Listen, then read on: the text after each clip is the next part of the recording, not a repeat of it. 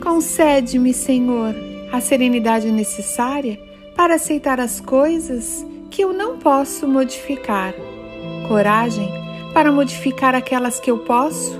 e sabedoria para distinguir uma das outras, vivendo um dia de cada vez, desfrutando um momento de cada vez, aceitando as dificuldades como um caminho para alcançar a paz, considerando como tu este mundo transgressor como ele é e não como eu gostaria que fosse, confiando que endireitarás todas as coisas se eu me render à tua vontade, para que eu possa ser moderadamente feliz nesta vida e sumamente feliz contigo na eternidade.